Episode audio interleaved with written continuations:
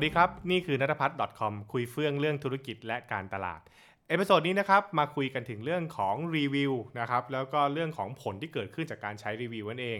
เอาจริง ๆ แล้วต้องบอกว่าเรื่องของรีวิวเนี่ยทุกคนน่าจะเข้าใจกันดีว่ามันเป็นสิ่งที่มีผลกับคนปัจจุบันอยู่แล้วครับโดยเฉพาะในเรื่องของการที่เราซื้อของต่างๆ แล้วเราเขาสามารถเข้าถึงข้อมูลต่างๆ ได้ใช่ไหมครับมันเป็นประเด็นที่ผมจะพูดบ่อยๆเวลาผมสอนเรื่อง digital marketing ก็คือว่า เราต้องเข้าใจก่อนว่าการเกิดขึ้นของสื่อใหม่เนี่ยนะครับมันมีผลมากทำให้คนเข้าถึงข้อมูลที่เขาต้องการได้ เช่นเดียวกับคนจำนวนมากก็สามารถสร้างคอนเทนต์ได้โดยที่ไม่ต้องแบบว่าเป็นเจ้าของสื่อแบบสมัยก่อน พวกแบบพวกอ่าเรียกว่าอะไรฮะ เป็นทีวีทำรายการวิทยุอะไรอย่างเงี้ยใช่ไหมครับ วันนี้คุณสามารถสร้างคอนเทนต์ต่างๆ ไม่ว่าจะเป็นรีวิวของคุณเองบน Facebook ก็ได้บน TikTok ก็ได้นะครับ ซึ่งมันก็เลยทำให้สู่พฤติกรรมที่มันเปลี่ยนไป แต่ไอตัวอินโฟกราฟิก ซึ่งเป็นข้อมูลที่ผมไปเจอมาเนี่ย มันน่าสนใจมันตั้งคำถามอย่างนี้ฮะว่าผลของรีวิวรวมถึงวิธีการเสพรีวิวเนี่ยของคนแต่ละ generation เนี่ยมันต่างกันอย่างไรนะครับ ซึ่งอันเนี้ยมันเป็นเรื่องน่าสนใจตรงที่ว่า อย่างที่เรารู้กันคือ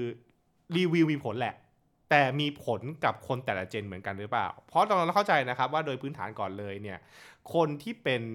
อย่างเงี้ยอย่างเช่น พวก baby boomer กับ Gen X เนี่ยนะครับเขาโตมากับวันที่โลกไม่ได้มีคอนเทนต์เยอะใช่ไหมฮะเขาก็จะมีความชำนาญ แล้วก็ใช้การตัดสินใจในแบบหนึ่งนะครับแต่ถ้าเกิดว่าเป็นกลุ่มคนที่เป็นพวกเราเรียกว่า gen อันนี้นะครับเอา Gen Z gen เรียกว่าพวกคนที่เป็นmillennial เนี่ยนะครับซึ่งเป็นคนที่ คุ้นเคย ต้องบอกเลยว่าผมจะว่าคุ้นเคยนะ คุ้นเคยกับการใช้ Google คุ้นเคยกับการใช้สื่อสังคมออนไลน์เนี่ยเพราะฉะนั้นเนี่ยแน่นอนว่าเขาก็จะโตมากับการเห็นในพวกรีวิวพวกนี้เป็นเรื่องปกติมากนะครับ เพราะฉะนั้นเนี่ยแน่นอนว่าคน 2 ประเภทเนี่ยก็คงจะมีมุมมองรวมถึงการใช้รีวิวที่มันต่างกัน แล้วก็นำไปสู่คำถามที่น่าสนใจนะครับ ก็เดี๋ยวเราจะมาคุยกันนะครับ แต่ผมต้องย้ำก่อนนะก่อนที่ผมจะเล่าต่อไปก็คือว่าทั้งหมดที่เราเล่าเนี่ยนะครับมันเป็นการทำข้อมูลนะครับโดยเว็บไซต์นะครับที่ชื่อว่าเว็บไซต์ Builder Expert ซึ่งก็เป็นบริษัททำพวกเว็บไซต์ต่างๆกันแหละ แล้วเขาก็ทำคอนเทนต์ขึ้นมาเพื่อพูดถึงประสิทธิภาพนะครับรวมถึงสิ่งที่ควรจะทำนะครับในเว็บไซต์ ซึ่งก็คือการทำรีวิวไงใช่ไหมการทำรีวิวในเว็บไซต์นะครับและผมต้องย้ำต่อนิดนึงก็คือว่า บรรดาข้อมูลต่างๆ ที่เรากำลังเล่าตรงนี้มันเป็นข้อมูลที่ทางเว็บไซต์ Builder Expert เนี่ยเขารวบรวมในฝั่งตะวันตกนะ เพราะฉะนั้นหลาย ๆ อย่างเนี่ยเราต้องรู้ก่อนรรู้เท่าทันนิดนึงว่า มันไม่ใช่ข้อมูลของประเทศประเทศไทย มันไม่ได้แบบว่าใช้กันได้แบบโอ้โหเป๊ะๆเลยไม่ใช่นะครับผมว่าเราเรียนรู้แล้วเราตั้งเราตั้งคำถามนะจากบรรดาข้อมูลที่เขาให้ว่าเออแล้วถ้าเกิดว่าเป็นประเทศไทยเนี่ยคำตอบของคำถามพวกเนี้ยหรือคำตอบของประเด็นพวกเนี้ย มันน่าจะเป็นเท่าไหร่ มันน่าจะเป็นอย่างไร ผมว่านั่นคือสิ่งที่น่าจะเป็นประโยชน์นะครับ แล้วก็น่าจะทำให้เราได้ฉุกคิดอะไรเยอะขึ้นสำหรับผมก็คือการคิดแล้วก็คาดการนะครับ มันไม่สามารถใช้ได้เป๊ะๆนะเพราะอย่างที่บอกก็คือ เพราะว่าเขาเป็นตะวันตกกันเนาะนะครับ แล้วก็อีกอย่างหนึ่งก็คือว่านะครับ เวลาเราพูดข้อมูลเหล่านี้ผมจะพูดว่ามันคือ information มันไม่ใช่ insight นะมัน information เพราะ information คือการบอกว่า เช่น เขาอ่านรีวิวกี่ครั้งอ่าเขาอ่านรีวิวอ่าที่ไหนอะไรยังไง แต่เขาไม่ได้บอกนะว่าทำไมทำแบบทำไมถึงทำแบบนั้นทำไมถึงคิดอย่างนั้น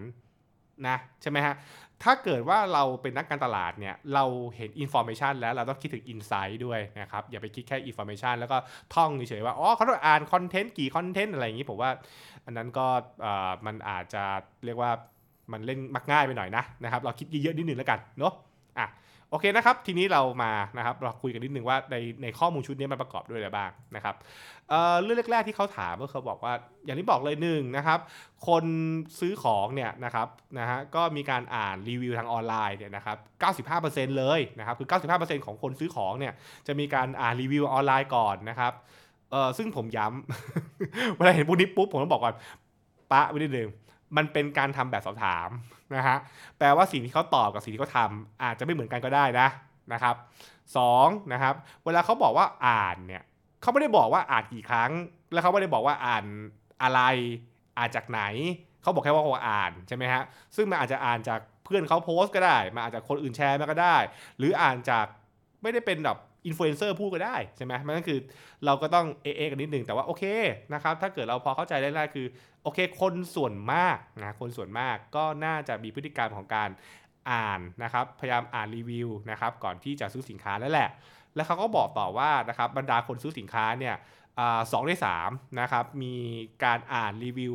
ระหว่างนะระหว่าง1ถึง10 รีวิว นะครับเขาเรียกว่าระหว่างคาว่าระหว่างเนี่ยแปลว่านะครับมันไม่ได้บอกนะว่ามันเป็น 1 ครั้ง 2 ครั้ง 3 ครั้งหรือ 5 ครั้ง 7 ครั้ง 8 ครั้งไม่ใช่ เขาบอกประมาณนี้แหละแถวๆเนี้ยนะครับซึ่งก็เป็นตัวเลขที่น่าสนใจนะว่าเออแล้วเราจริงๆเราควรเราควรทำเท่าไหร่ ซึ่งเป็นคำถามที่เดี๋ยวมันจะนำนำไปสู่การพยายามหาคำตอบต่อไปนะครับแล้วเขาก็บอกว่าถ้าเป็นคนที่ซื้อสินค้าผ่านโทรศัพท์มือถือนะครับหรือโมบายเดเวิ์ต่างๆเนี่ยนะครับเวลาพูดโมบายเดเวิ์เนี่ยผมบอกว่ามันเป็นโทรศัพท์ด้วย รวมถึงแท็บเล็ตด้วยแล้วกันนะ โอเคนะครับเขาก็บอกว่า 70%เนี่ยนะครับจะซื้อสินค้าที่เขาสามารถนะเขาสามารถหารีวิวจากตัวเรียกว่าไอตัว device ของเขาได้ คือแปลว่าคือเขากำลังเขากำลังซื้อของอยู่อะผ่าน device เนี่ยมันต้องเห็นรีวิวจากตัว device นี้ได้นะครับ ไม่ใช่เรียกว่าต้องไปกลับไปบ้านแล้วไปเปิดหาหรืออะไรเงี้ย main อันนี้ก็คืออธิบายแบบโดยหลักการก่อนว่า เอ้ยรีวิวสำคัญอย่างไรบ้างนะครับ ทีนี้เขาก็เริ่มเจาะนะนะครับเริ่มเจาะไปเจนแรกที่เขาเจาะมาเนี่ยก็คือเอาเริ่มต้นกับเจนที่คุ้นเคยกับเทคโนโลยีก่อนเลยก็คือเจน C กับมิเลเนียลเจน Y นี่แหละนะครับเขาก็มีคำถามสำคัญอยู่นี้เขาบอกว่าเจนสองเจนเนี่ยนะครับเจน C กับเจน Y เนี่ยนะครับใช้เวลากี่นาทีในการที่จะในการอ่านรีวิวนะครับก่อนที่จะตัดสินใจเขาก็ประเมินนะครับจากการทำแบบสอบถามและข้อมูลที่มีเนี่ยเขาบอกว่าโดยเฉลี่ยอยู่ประมาณ18 นาที นะครับ 18 นาทีเอ่อนะครับแล้วก็นะครับเวลาซื้อของต่างๆเนี่ยอยู่ที่ประมาณ 56.61 เหรียญซึ่งนี่ค่าเฉลี่ยซึ่งผมบอกแล้วนี่เห็นไหมมันเป็นของต่างประเทศนะ อย่าเพิ่งไปแบบว่าเฮ้ยเชื่อถืออะไรร้อยเปอร์เซ็นต์ไม่ใช่ คือเราต้องเข้าใจก่อนว่ามันคือของต่างประเทศ มันไม่ใช่ของประเทศไทยนะครับเราก็ get sense มันได้พอนะครับแล้วก็คนซื้อของ Gen C เขาบอกว่าเนี่ยนะครับซื้อประมาณ 344 transaction ต่อปีนะครับซึ่งเวลาผู้ซื้อของเนี่ยอาจจะเป็นของเล็กๆของน้อยก็ได้ใช่ไหม นะครับเพราะว่า344นี่คือเกือบทุกวันเลยนะ ใช่ไหมฮะ เพราะฉะนั้นผมคิดว่ามันอาจจะหมายถึงพวกบรรดาสินค้าบางอย่างที่เป็นสินค้าอุปโภคบริโภคด้วยนะครับที่เขาซื้อเป็นปกตินั่นเองเนาะนะครับแล้วทีนี้เนี่ยเราถามบอกว่าถ้าเกิดจะให้นะครับมันได้รับความน่าเชื่อถือนะนำความน่าเชื่อถือจากโคเจนเนี่ย numbers of review ซึ่งแบบว่ามันต้องมีรีวิวประมาณกี่รีวิวประมาณกี่ชิ้นอะไรเงี้ยนะครับเขาบอก 181 เลยนะครับ ซึ่งอันนี้ผมก็แบบโอ้โหตัวเลขนี้มันก็ถือว่าสูงมากนะ คือแต่อันนี้ผมก็ไม่รู้หรอกว่าตัวเลขจริงอะ่ะมันจะเป็นเท่าไหร่นะ แต่ผมว่ามันเป็นคำถามที่ดีสำหรับผมผมชอบคำถามนี้เพราะว่า คุณว่าสินค้าเนี่ยมันควรจะมีรีวิวประมาณกี่ชิ้น เพื่อทำให้คนรู้สึกว่าเฮ้ยมันน่าเชื่อถือ เออใช่ไหมมันเป็นคำถามที่ผมว่าเออเฮ้ยเออน่ามาน่าคิดนะ และเราพอเราพูดถึงคนคน Gen อ่า Gen Z Millennial เนี่ยเขาบอกว่ามันร้อยแปดสิบเอ็ดเลยอู้เยอะนะใช่ไหมครับโอเคนะนะครับแล้วที่เหลือก็คือเช่นแบบว่าคนเจนนี้ซื้อของออนไลน์อันนี้ผมว่าเราข้ามได้เพราะเราคงรู้อยู่แล้วนะครับอะแต่คำถามถัดมาเป็นคำถามที่ผมชอบนะครับเขาบอกว่าเอ่อถ้าเกิดว่าคุณเห็นรีวิวไอ้พวกให้ให้ดาวเนี่ยคุณคิดว่าดาวกี่ ดาวกี่ดวงเนี่ยนะครับจากไอ้พวกห้าดาวเนี่ยห้าดาวสามดาวสี่ดาวหนึ่งดาวเนี่ยเอ่อเจนเจนซีกับเจนวเนี่ยนะครับคิดว่าดาวเท่าไหร่ที่คุณรู้สึกว่าคุณมั่นใจใช่ไหมเขาก็บอกว่าเอ่อสามสามสิบเอ็ดเปอร์เซ็นต์นะสามสิบเอ็ดเปอร์เซ็นต์อยู่ที่สามดาวนะครับยี่สิบเก้าเปอร์เซ็นต์อยู่ที่สี่ดาวนะครับแล้วก็ห้าดาวอยู่ที่สิบสี่เปอร์เซ็นต์หมายความว่าถ้าเกิดเรามองเรามองกันแบบเร็วๆเลยนะฮะเราจะบอกว่าอู้ถ้าอย่างนี้แปลว่าเนี่ยเจ็ดสิบสี่เปอร์เซ็นต์ 74%โอเค ตั้งแต่ 3 ดาวขึ้นไป คือหมายว่าถ้าเกิดว่ารีวิวของคุณอยู่ที่ 3 ดาวมันก็แบบโอเค พอน่าเชื่อถือได้ใช่ไหมฮะนะครับและขณะที่ตัวตัว 15%กับที่ 1 ดาวกับตัว 2%ที่ 11 ดาวนั้นก็ถือว่าก็เราก็คือคะแนนมันแย่นะก็เลยไม่คงไม่เชื่อถือนะครับอันนี้ก็เป็นหลักการแบบง่ายๆนะครับ เป็นคำถามที่ดีนะ ผมว่ามันก็เป็นคำถามที่ เออ เฮ้ย ผมไม่เคยคิดเรื่องนี้มาก่อนนะครับ ก็ได้ได้ได้ความน่าสนใจมานะครับ ถัดมานะครับด้วยความที่คนทำเนี่ยเขาเป็นพวกคนทำเว็บไซต์แหละเขาก็ถามต่อว่า เอ้ย แล้วถ้าเกิดในบรรดาพวกรีวิวเนี่ยในบรรดาพวกรีวิวหรือการแนะนำสินค้าต่างๆเนี่ยนะครับถ้า Gen C หรือ Gen Gen Gen Millennial หรือ Gen Y เนี่ยนะครับจะซื้อของเนี่ยมันควรจะเห็นอะไรนะครับไอฟีเจอร์อะไรบ้างในคอนเทนต์นะครับเขาก็บอกว่ามันต้องมี Q&A นะมี Q&A ประมาณ 13 13 Q&A นะครับมีรูปนะครับ11 รูปนะครับมีวิดีโอประมาณ 3 ชิ้นนะครับอันนี้ก็เออเขาบอกว่ามันแบบมันมันทำให้คนมันน่าเชื่อถือทำให้สินค้ามันน่าเชื่อถือนะนะครับเออจำนวนเรื่องจำนวนเนี่ยผมอาจจะผมอาจจะไม่ได้แบบอะไรกับมันมากเท่าไหร่เพราะผมรู้สึกว่าจำนวนมันก็เยอะไปหรือเปล่าอันนี้ไม่รู้นะ แต่นี้ก็แล้วแต่คนจะมองนะครับ แต่ว่าโอเค เรารู้ว่ามันมีมันมี 3 อย่างนะที่คนอยากจะได้ใช่ไหมมันมี Q&A ถามตอบใช่ไหม หรือพวก FAQ ใช่ไหมอะอันนี้แปลว่าคนทุกคนเอ้ยงั้นกลับไปต้องกลับไปทำแล้วสองจะมีรูปภาพใช่ไหมมีรูปภาพ เช่น รูปการใช้สินค้า รูปอะไรต่างๆ ไปรูปรีวิวต่างๆไป หรือจะดีมากถ้ามีวิดีโอนะนะนะครับก็คือสาวิดีโอ แต่ถ้าเกิดเราดูอย่างนี้ปุ๊บเนี่ยจะเห็นว่าน้ำหนักเนี่ยมันจะอยู่ทาง Q&A นะครับแล้วก็ตามด้วยรูปภาพแล้วก็ตามด้วยวิดีโอนั่นเองเนาะ นะครับ อันนี้คือฝั่งที่เป็น Gen Z กับ Millennial นะครับ ทีนี้เขาถามอีกนิดนึงเขาก็บอกว่านะครับแล้ว Gen Z กับ Millennial เนี่ยนะครับซื้อของแล้วก็รีวิวยังไงเขาบอกว่าส่วนมากก็โพสต์จากทางมือถือนะครับ แล้วก็เวลาหาข้อมูลก็ผ่านออนไลน์ อันนี้ผมว่าเราเราข้ามไปได้นะผมว่ามันไม่ใช่พาร์ทที่เราจะสนใจมันเท่าไหร่นะครับ แต่ว่าโอเคแน่นอนแหละเราก็รู้ว่า มันเป็น part ที่เรื่องพฤติกรรมของคนนะว่ามีการซื้อของออนไลน์อะไรก็ว่าไปนะครับ แล้วก็ prefer นะครับก็คือมักจะใช้การรีวิวผ่านทำทิ้งทิ้งรีวิวไว้บน Google อะว่าไปนะครับแล้วก็ 25%อันนี้อันนี้ตัวเลขนี้น่าสนใจคือบอกว่า 25%นะครับอยากจะทิ้งรีวิวไว้ที่ตัว business site ด้วยตรง นะครับคือต้องบอกอย่างนี้ว่าปกติเวลาเรารีวิวเนี่ยมันก็มีรีวิวเช่นบน Google ใช่พวก Google Google Map เนี่ยเวลาเรา search เจอใช่ไหมนะครับอีกแบบหนึ่งคือพวกรีวิวผ่านไอ้พวกแพลตฟอร์มอย่างเว็บไซต์อะไรต่างๆไปนั่นเอง ซึ่งคนดูเหมือนคนส่วนใหญ่จะมักจะรีวิวบนบน Google จากข้อมูลที่มันบอกตรงนี้นะ แต่ผมว่าประเทศไทยอาจจะเป็นอีกแบบหนึ่งก็ได้ เพราะว่าคนไทยอาจจะคุ้นเคยกับการไอ้ทิ้งรีวิวบนพวกแพลตฟอร์ม s h อ p e e Lazada อะไรอย่างเงี้ยนะครับอืมนะฮะเอ่อทีนี้นะครับ ข้ามมาอีกเจนหนึ่ง Gen X นะฮะ Gen X ก็คืออถัดมานะครับเป็นคนที่อาจจะตอนนี้อาจจะแบบว่าเป็นสูงวัยขึ้นมานิดหน่อยนะครับก็ถ้าพูดง่ายๆคืออายุประมาณ41 ปีขึ้นไปนะเขาบอกว่าใช้เวลาในการอ่านรีวิวเนี่ยนะครับเหลือ 13 นาที นะครับแล้วก็การอ่านรีวิวถ้าเกิดต้องการให้เกิด trust เนี่ยก็ประมาณสัก 116 ชิ้น 116 ชิ้นเลยเหรอนะครับถ้าเกิดว่าแบบจะให้แบบว่าเหมือนรีวิวทำให้ทำให้คนรู้สึกว่ามั่นใจนะครับทำให้คนรู้สึกมั่นใจกับตัวแบรนด์ธุรกิจต่างๆ ไปนั่นเองนะครับแล้วก็นะครับไอข้อมูลที่เหลือผมผมผมละไว้แล้วกันแล้วกัน เพราะว่าผมว่ามันไม่ใช่ประเด็นที่เราคุยกันในคลิปนี้นะ อย่างเช่นพวกเรื่องของ spending แล้วก็อีกอย่างหนึ่งเราก็รู้ว่า spending พวกนี้เป็นของต่างประเทศนะ มันคงจะมาใช้กับเมืองไทยไม่ค่อยได้นะครับอะแต่ทีนี้พอเราเทียบกันนะระหว่าง Gen C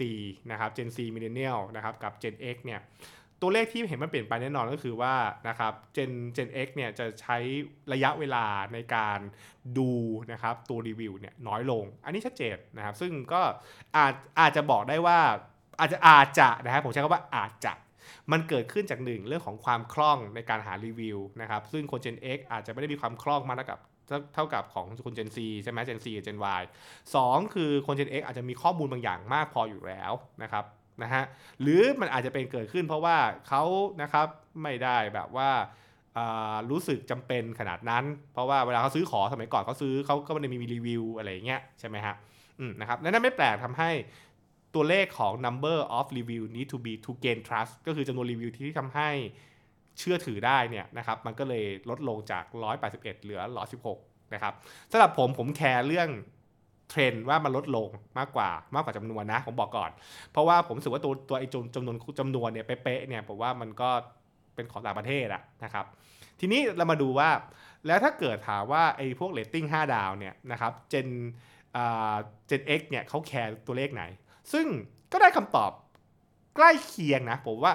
ใกล้เคียงใกล้เคียงกับของของของฝั่งที่เป็น Gen Z กับ Millennial นะครับก็คือว่า 3 ดาวนะครับอ่าอยู่ที่ 32%นะครับของถ้าเกิดใครจำได้ก็คือว่าถ้าเป็นถ้าเป็นของมิเลนอ่าของเจนซีใน30%ใช่ไหมถ้าเกิดว่าเป็น 4 ดาวอยู่ที่ 29%แทบเท่ากันเลยนะครับแล้วก็ 5 ดาวเนี่ยจะสูงกว่าหน่อยก็คือแปลว่าถ้าเกิดเรามองง่ายๆคือ ภาพรวมอะ ใกล้เคียงกันนะฮะภาพรวมเนี่ยถือว่าใกล้เคียงกับคนที่เป็น Gen C กับ Gen Millennial แต่ว่า Gen X เนี่ยอาจจะให้ความสำคัญกับกลุ่มที่เป็น 5 ดาวเยอะกว่านะครับให้ให้ 5 ดาวเยอะกว่านะคือครับเพราะว่ากลุ่มกลุ่มที่เป็น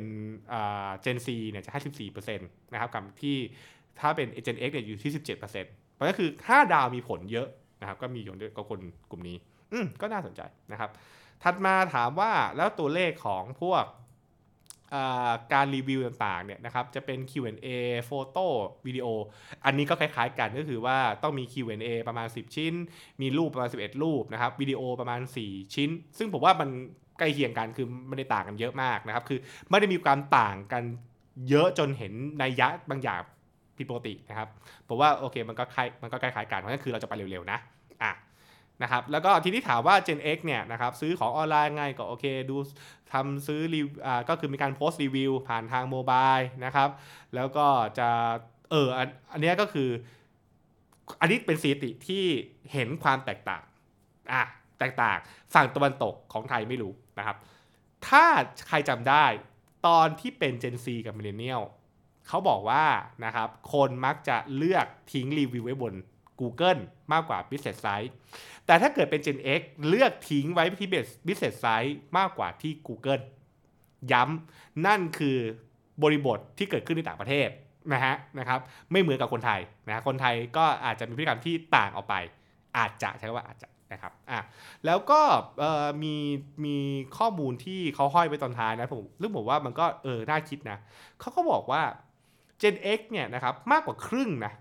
มากกว่าครึ่งคือมากกว่า 50%เนี่ยไม่ได้ตามอินฟลูเอนเซอร์นะครับไอ้พวกคนที่เป็นเซเลบต่างๆอะไรไม่ใช่ คือ คือหมายความว่าเขาอ่านรีวิวแหละ ถ้าเกิดเราบอกว่าเขาอ่านรีวิวนะ แต่รีวิวของเขาไม่ได้มาจากพวกอินฟลูเอนเซอร์นะ ซึ่งอันเนี้ยมันอาจจะต่างไปจากกลุ่มที่เป็นพวกอ่า Millennial หรือ Gen หรือ Gen Gen Z ถูกไหมฮะนะครับ ตรงนี้เนี่ยหลายๆคนอาจจะคิดตามได้ว่าเออเฮ้ย แล้วถ้าเกิดเป็นคนไทยเนี่ย คนไทยที่เป็น Gen X ซึ่งเป็นลูกค้าเราสมมติถ้าเกิดธุรกิจคุณเป็นลูกค้าเป็น Gen X เนี่ยนะฮะเขาอ่านรีวิวจากคนกลุ่มไหนหรอจากแบบไหนหรอจากจากจากคนกลุ่มไหนจากจากคนแบบไหนอาจจะเพื่อนเขาหรือเปล่า หรืออ่านจากเว็บไซต์อะใช่ไหมฮะขณะที่ถ้าเกิดเป็น Gen Z Millennial เนี่ยอาจจะบอกว่าเฮ้ยไม่ฉันตามไอดอลฉันตามเน็ตไอดอลอันนี้ก็อีกเรื่องหนึ่งนะครับ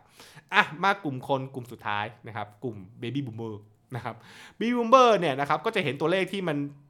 มันมันตกไปอะนะฮะ พูดง่ายๆก็คือว่าถ้าเกิดระยะเวลาของการอ่านรีวิวเนี่ย ก็เหลือแค่ 10 นาทีนะครับจำถ้าใครจำได้นะก็คือตัวตัว Gen C เนี่ยอยู่ 18 ใช่ไหมส่วนถ้าเกิดว่าเป็น Gen X เนี่ยอยู่ที่ 13 พอมา Boomer เนี่ยนะฮะก็ล่วงไปเหลือ 10นาทีนะครับก็คือมันน้อยลงอะแหละนะฮะแล้วก็นะครับจำนวนรีวิวที่ต้องทำให้เพื่อให้แบบรู้สึกน่าเชื่อถือเนี่ยเหลือ 42 เองนะครับโอเค ซึ่งมันก็อาจจะอธิบายในมุมมองหลายอย่างได้ว่า เช่น เรื่องของอความรู้ความเข้าใจนะครับ เรื่องดิจิตอลอาจจะไม่เท่ากับคนก่อนหน้านั้นนะครับเขาอาจจะเป็นคนที่ไม่ได้ใช้เยอะหรือเปล่า แล้วเป็นคนที่เออมีก็โอเคแล้วอะไรอย่างนี้ก็อีกแบบหนึ่งใช่ไหมเพราะฉะนั้นอินไซต์ผมไม่แน่ใจนะครับ แต่เราเห็นพฤติกรรมที่มีความแตกต่างนะครับอะ นนั้นก็คือเรื่องของว่าเฮ้ยผลลัพธ์ที่มันมีนะฮะแล้วทีนี้เขาถามต่อว่าอ้าวแล้วถ้าเกิดว่าเป็นเรื่องของการรีวิวล่ะไอ้รู้ไอ้การดาวเนี่ยมันน่าสนใจตรงนี้ฮะเธอถ้าเกิดเป็น Gen เป็น Gen Gen แบบ Baby Boomer เนี่ยนะครับถ้าเราไล่กันไปเนี่ยนะครับ93เปอร์เซ็นต์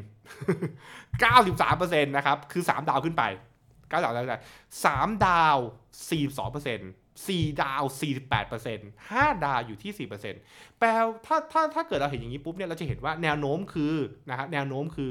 กลุ่มคนที่เป็น Baby Boomer เนี่ยนะครับกลุ่ม Baby Boomer ให้ให้น้ำหนักให้น้ำหนักกับ 3 ดาวกับ 4 ดาว เยอะเป็นพิเศษนะครับ5ดาวนี่ไม่ไม่ไม่ไม่ได้เป็นแบบสำคัญอะไรอะไรเงี้ยไปต้องคือทำคือเหมือนก็ถ้าเกิด3ดาวกับ4ดาวได้ถือว่าโอเคมาก ก็ถือว่าก็ถือก็ถือว่าโอเคโอเคแบบน่าเชื่อถือพอแล้วนะครับอืมอันนี้คือในข้อมูลที่เขาระบุมานะนะครับ แล้วก็ข้อของ Baby Boomer คืออะไรโอเคก็มีแต่ Baby Boomer อย่างที่คุณรู้อะฮะก็คือบอกว่าเขาเขาอาจจะไม่ใช้เครื่องมือเทคโนโลยีมากกว่าคน Gen อื่น เพราะฉะนั้นเนี่ยการอ่าเรียกว่าการทิ้งข้อมูลการทิ้งรีวิวต่างๆเนี่ยก็คงอาจจะไม่ได้เหมือนกับคน Gen อื่น และอาจจะเป็นการบอกต่อแทนมากกว่าเป็นต้นนะครับ เพราะฉะนั้นคือ มันเลยไม่แปลกว่าทำให้การทิ้งข้อมูลบนรีวิว ก็เหลืออยู่ Google อะไรเงี้ยนะครับนะฮะแล้วก็การการใช้ business site นะครับถ้าเกิดว่าทิ้งรีวิวอยู่จะอยู่จะอยู่ที่ business site ซะเยอะ ซึ่งอันเนี้ยมันแนวโน้มวิ่งมาเหมือนกับกลุ่มคน Gen X นะ ก็คือยิ่งเหมือนเหมือนยิ่งสูงอายุขึ้นเนี่ย ก็คือจะทิ้งข้อมูลไว้กับทิ้งข้อมูลไว้ตรงกับตัว business site นะครับ แล้วก็แต่ว่าการโพสต์รีวิวเนี่ยก็คือจะน้อยลง ก็คือใช้ใช้ mobile เหลือแค่ 28%นะกับที่คนอื่นๆเนี่ยมันจะใช้เยอะมากนั่นเองนะครับอะแล้วก็การ search หานะครับทีนี้เขาบอกว่าการ search หาข้อมูลต่างๆเนี่ยนะครับก็ไม่ได้เยอะและบ่อยเท่ากับกลุ่มคนอื่นๆซึ่งก็ผมว่าน่าเข้าใจได้นะก็เขาเป็นกลุ่มเป็นกลุ่ม Baby Boomer นี่นะครับอะนั่นก็คือ ภาพคร่าวๆ ทีนี้ถ้าเราปะติดปะต่อเรื่องกันทั้งหมดเนี่ยนะฮะเป็นเราเราจะเห็นเรื่องคล้ายๆ กันก็คือว่า ยิ่งสูงอายุมากขึ้นนะครับ จะมีแนวโน้มให้ความสำคัญกับเรื่องบางเรื่องมากขึ้น และเรื่องบางเรื่องน้อยลงใช่ไหมครับอะอย่างเช่นยิ่งสูงอายุมากขึ้น แนวโน้มของ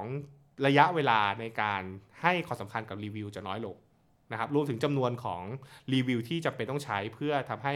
เชื่อถือเนี่ยมันก็จะน้อยลงนะครับอะอันนี้อันนี้ก็เป็นเห็นเห็นเป็นแนวโน้มที่ที่มันเกิดขึ้นจากจากข้อมูลอันนี้นะนะครับสคืออะไรนะครับเราจะเห็นว่ายิ่งสูงอายุมากขึ้นนะครับการให้ดาวให้ให้ราคาให้ราคากับตัวเลขเรตติ้งเนี่ยนะครับก็จะมีผลที่เปลี่ยนไปนะครับ กลุ่มกลุ่มสูงอายุเนี่ยนะครับกลุ่ม Baby Boomer เนี่ยให้ความสำคัญกับ3กับ 4 ดาวเยอะนะครับขณะที่ถ้าเกิดว่าเป็นกลุ่มคนที่เรียกว่าเป็น Gen X เนี่ยนะครับกลุ่ม 5 5 ดาวเนี่ยจะเยอะกว่าคนอื่นหน่อยนะครับขณะที่ถ้าเป็น Millennial ก็จะอยู่ประมาณ 4 ดาว3ดาวนะครับอืมอะแต่ว่าแต่เราจะเห็นภาพเลยว่านะครับถ้าเป็นถ้าเป็นกลุ่ม Baby Boomer เนี่ยถ้าเป็นได้ 2 ดาวกับได้ 1 ดาวเนี่ย เป็นปัญหานะ เพราะว่าตัวเลขจะเหลือแค่ 7%เองนะครับ ขณะที่ถ้าเกิดว่าเป็นเป็น 2 ดาวกับ 1 ดาวในกลุ่มที่เป็นพวกเจน Y เจน C เนี่ยอาจจะไม่ได้ถึงขั้นแย่มากนะนะครับอืมโอเคนะครับ แล้วก็ทั้งหมดนี้เนี่ยนะครับทาง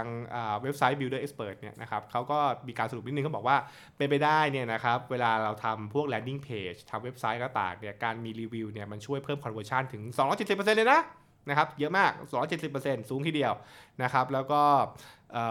นะครับเออเขาบอกว่าน่าสนใจคือรีวิวที่ดีเนี่ยนะครับลูกค้าที่ happy เนี่ยมีแค่สิบเปอร์เซ็นต์นะหนึ่งในสิบนะครับที่จะเขียนรีวิว เออคือถ้าเกิดต่อให้คุณชอบกันแต่ก็ตามเนี่ยนะครับ มันจะมีแค่ประมาณแบบสิบเปอร์เซ็นต์เท่านั้น ซึ่งตัวเลขนี้จริงไหมนะผมก็ไปไปคิดต่อแล้วกันนะ แต่แต่ผมว่ามันก็เป็นไปได้แหละก็คือ ส่วนมากคน happy ก็ไม่ได้ทุกคนที่อยากจะรีวิวใช่ไหมใช่ไหมครับเอ่อทีนี้มันมีมันมีตัวเลขอันอันอันสุดท้ายที่เขาพูดนะแล้วผมว่าผมก็อยากรู้เหมือนกันว่าถ้าเป็นคนไทยเท่าไหร่เขาบอกว่าถ้าเกิดคุณมีแบดรีวิวเนี่ยนะครับ คุณคุณมีแบบว่าจะละ คุณมีรีวิวไม่ดีหนึ่งชิ้นเนี่ยนะครับคุณสามคุณถ้าเกิดคุณจะฆ่าไอรีวิวที่ไม่ดีเนี่ยได้เนี่ยไม่ใช่หนึ่งตอหนึ่งนะสี่สิบตอหนึ่งคือคุณต้องมีรีวิวดีๆเนี่ยประมาณสี่สิบชิ้นนะเพื่อเอามาฆ่าเนี่ยไออันที่แบบรีวิวแย่ๆเนี่ยนะครับเออซึ่งซึ่งผมว่ามันก็เป็นเป็นเป็นตัวเลขที่เราก็อยากรู้ว่าถ้าหาเป็นคนไทยจริงๆ มันอยู่ที่เท่าไหร่ คือ เช่น เวลาคุณเห็นรีวิวแย่ๆมาเนี่ย คุณต้องฟังรีวิวดีๆ มาอีกเท่าไหร่ เพื่อให้คุณเขว และคุณไม่ปักใจเชื่อกับรีวิวแย่นั้นถูกปะใช่ไหมครับซึ่งอันนี้มันเรื่องเป็นเรื่องปกติแล้ว เพราะว่าโดยธรรมชาติเรามีรีวิวแย่เนี่ยมันคือมันคือสิ่งที่เราเรียกว่าเพนนะมันเป็นสิ่งที่เรารู้สึกว่าเราเราเจ็บปวดเราจะไม่ค่อยโอเคกับมันนะครับแต่ถ้าเกิดเรามีรีวิวดีเนี่ยมันคือสิ่งที่เราอยากได้ใช่ไหมเพราะฉะนั้นเนี่ยเวลาเรามีความอะไรแล้วความฝังใจนะนะครับความเจ็บฝังใจเราเนี่ยมันก็มีแนวโน้มที่เราจะไม่ค่อยโอเคกับมันเป็นเรื่องธรรมดานั่นเองนะครับอืม ก็ยาวนิดนึงนะครับ episode นี้แต่ว่าผมเรียกว่าผมเอารวบรวมแล้วเอามาเล่าให้ฟังนะฮะว่าข้อมูลเรื่องของพฤติกรรมนะการอ่านรีวิวนะครับแล้วก็มุมมองน่าสนใจทางการตลาดต่างๆ ไปนั่นเอง ย้ำว่าทั้งหมดนั้นเป็นข้อมูลจากฝั่งตะวันตก นะครับไม่ใช่ข้อมูลที่เกิดขึ้นในประเทศไทยนะครับ เป็นการสำรวจต่างๆไป แต่เราสามารถเอาคำถามรวมถึงประเด็นที่เขาหยิบมาใช้ ในการคาดการว่ากับของคนไทยจะเป็นอย่างไร จะคล้ายกันไหม หรือเราสามารถที่จะเอาไปประยุกต์ยังไงได้บ้างนั่นเองนะครับ อันนี้คือสิ่งที่เอามาแลกเปลี่ยนแล้วเล่าสู่ฟังนะครับ ยาวนิดนึงก็ขออภัยด้วยนะครับ แต่หวังว่าจะเป็นประโยชน์นะฮะแล้วติดตามกัน episode หน้านะครับ ว่าจะหยิบเรื่องไหนคุยกันอีกนะครับสำหรับวันนี้ สวัสดีครับ